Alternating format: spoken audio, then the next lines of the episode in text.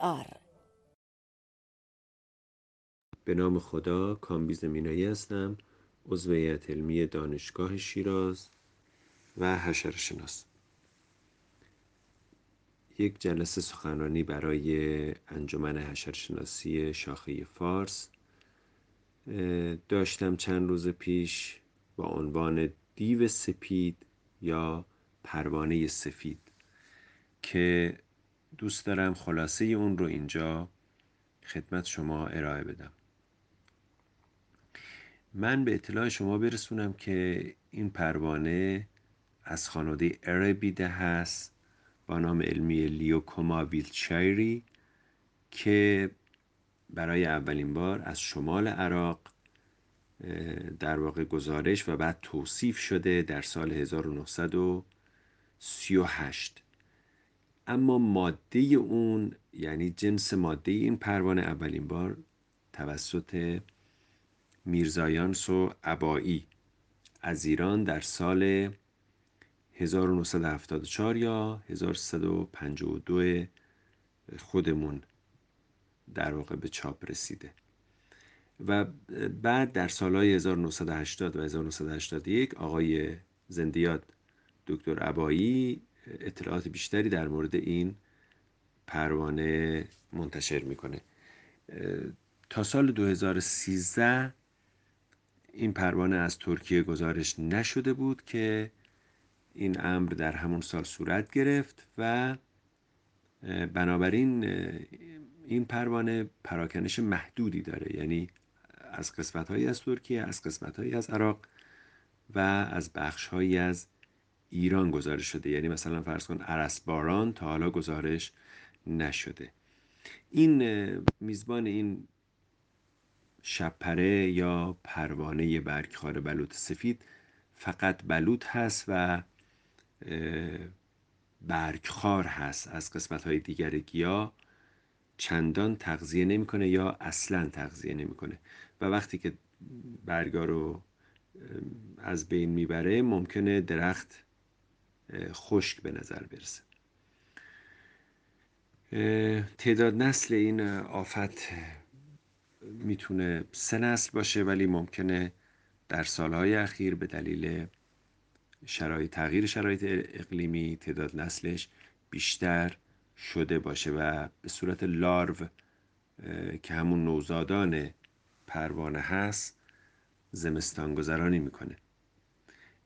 علت اینکه این پروانه توقیان می‌کنه نمیشه به طور قطعی صحبت کرد اما به احتمال زیاد به خاطر وضعیت دما وضعیت بارش هست و علاوه بر این دو مورد مسئله تنوع زیستی هست که مثلا گسترش دامداری و کشاورزی در زاگرس به این موضوع دامن زده. واقعیت اینه که مثلا در منطقه رستم فارس که این پروانه توقیان کرده دمای حداقل اسفند ماه به بالاترین میزان خودش در طی 13 سال گذشته رسیده. یعنی حدود 9 درجه سانتیگراد دمای حداقل اسفند ماه بوده. در مورد بارش در استان فارس آماری که من دارم در طی 20 سال گذشته هیچ وقت متوسط بارش سالانه فارس از 100 درجه سانتی از 100 سی سی 100 میلی متر در واقع پایین تر نبوده و این اتفاق در سال گذشته افتاده.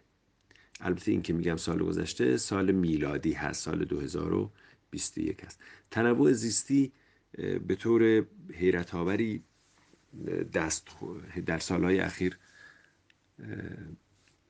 از بین رفته با گسترش کشاورزی و باغاتی که وسط قسمت هایی از این بلوط ها کاشته میشه مثل باغ انار. البته از بین رفتن تنوع زیستی مختص کشور خودمون نیست و در کشورهای دیگه این وضعیت متاسفانه هست. مثلا در اروپا ما مقالات متعددی در زمینه داریم که اینا رو مستند داره بیان می‌کنه. زاگروس یک منطقه هست با تنوع زیستی حیرت آور که تحقیقاتی که در ایران انجام شده مشخص می‌کنه که وضعیت به چه صورته. مثلا شما تصور کنید یه خانواده از زنبورا هست که اینا گالزا هستن با نام سینی پیده و یکی از محققین تونسته 121 گونه از ایران رو گزارش بده که 110 گونه از اون از زاگرس مرکزی و شمالی هست و از این 110 گونه 16 گونش فقط روی بلوط بوده و طی 20 سال گذشته جمعآوری و توصیف شده به جهان معرفی شده. برای متوجه میشیم که چه تنوع زیستی شگفتانگیزی داره زاگرس. با این آفت میشه گفت افراد مختلف سازمان های مختلف مواجهات مختلفی داشتن. رسانه ها خیلی مواجهه علمی و خوبی با این آفت نداشتن. مثلا پروانه برگخار سفید بلوط آفتی که بلای جان زاگرس شده است. خب این عنوان همه داستان رو بیان نمی‌کنه در واقع پروانه برگخار سفید بلوط بلای جان زاگرس نشده است بلکه تغییرات اقلیمی و عملیاتی که ما انجام دادیم. از این دست عنوان ها تو رسانه ها زیاد هست مثل جنگل های زاگرس در معرض حیولای سفید. یک مواجهه دیگه مسئولین دارن. مسئولین عمدتا تمایل دارن بازدیدی بکنن و عکسی گرفته بشه. و یه مقداری هم چند روزی در موردش صحبت بشه و احیانا با سرعت هرچی تمامتر مسئله حل بشه. ولی این رعیافت هم این برخورد هم به نظر می‌رسه خیلی کارساز نیست. در مورد مواجهه پژوهشگران و استادان دانشگاه اونجا هم ما مشکل داریم. مثلا تعداد کتاب هایی که در زمینه حشرشناسی جنگل تو کشور چاپ میشه کم اونا هم به سختی چاپ میشه. درسایی که در به صورت اجباری در زمینه آفت های جنگل ارائه میشه در دانشگاه ها یا یه درسه یا اختیاریه یا اصلا نیست. بنابراین در این مورد ما کمکاری کردیم و نیاز هست بیشتر توجه کنیم به این موضوع. یه سری اطلاعات در مورد حشرکش های میکروبی چون بحث بیتی بحث مهمیه تو ایران داریم ولی واقعیت اینه که از اون اطلاعات هم به خوبی استفاده نشده. یا اصلا اون اطلاعات در سطح در واقع عرصه قابل تعمیم نیست. بنا به دلایلی. که خب استادای دانشگاه و محققین ترجیح میدن که کارهاشون رو تو محیط های کنترل شده انجام بدن. و البته این به خودی خود کار خوبیه اما بعد تعمیم اون به عرصه مقداری ما رو دچار مشکل می‌کنه. در واقع خوبه که به این سوال پاسخ داده بشه که بیتی بلی یا خیر. ببینید بیتی احتمالا مهمترین گزینه که در جنگل های کانادا و امریکا داره همکنون علیه آفات آفات جنگلی استفاده میشه. البته با این توضیح که به طور خاص در مورد یکی از آفات جنگلی در کانادا و آمریکا در واقع استفاده میشه به نام جیپسی ماس که اونجا اون پروانه پروانه مهاجم هست پروانه غیر بومی هست. بنابراین نمی‌تونیم دقیقا ما وضعیت رو با ایران مقایسه کنیم. مشکل مهم استفاده از بیتی اینی که جا خب خیلی جاها استفاده شده. تو جنگل به طور خاص علیه همین آفت سالیان سال استفاده شده. اما ما ارزیابی مستقلی بعد از استفاده نداریم که یه سازمانی یا آدم های مستقلی مستقل از شرکت تولید کننده بتونن اظهار نظر کنن که آیا این به هدف رسیده آیا دشمنان طبیعی رو از بین برده و آیا نبرده. ما مشکلات دیگه هم در زمینه استفاده از بیتی و البته برخی از مواد شیمیایی دیگه داریم از جمله اینکه متاسفانه از مواد تاریخ مصرف گذشته ممکنه استفاده کنیم. و اینکه عرصه زاگرس اصلا امکان استفاده از بیتی رو داره یا نه این هم یه موضوع بسیار مهمیه که خیلیا نظر دارن در این مورد و البته که بیتی هم در یک زمان مشخصی باید استفاده بشه علیه مراحل زیستی لارف های سن دو جوان باشن بیشتر استفاده میشه.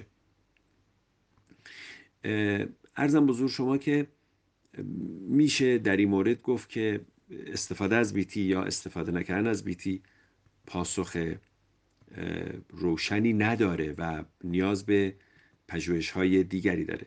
نکته ای که من دوست دارم در پایان بهش اشاره کنم مسئله این هست که نباید تمرکز ما فقط بره سراغ این پروانه برگخوار چون بلوط مشکلات زیادی داره. هم آفات دیگری داره هم مسئله بازیابیش هست که ببینیم چقدر می‌تونه تو جنگل ها دووم بیاره بلوط هایی که پیر میشن از بین میرن چقدر جایگزین میشن. همین الان بخشی از زاگرس مواجه است با خوش شدن گون که گیاه بسیار ارزشمندیه در این عرصه و البته درختان دیگه. در کنار این مسئله ما تهدیدات فرهنگی و اجتماعی هم تو عرضه زاگرس داریم که به نظر من عمده اونها از فقر ناشی میشه.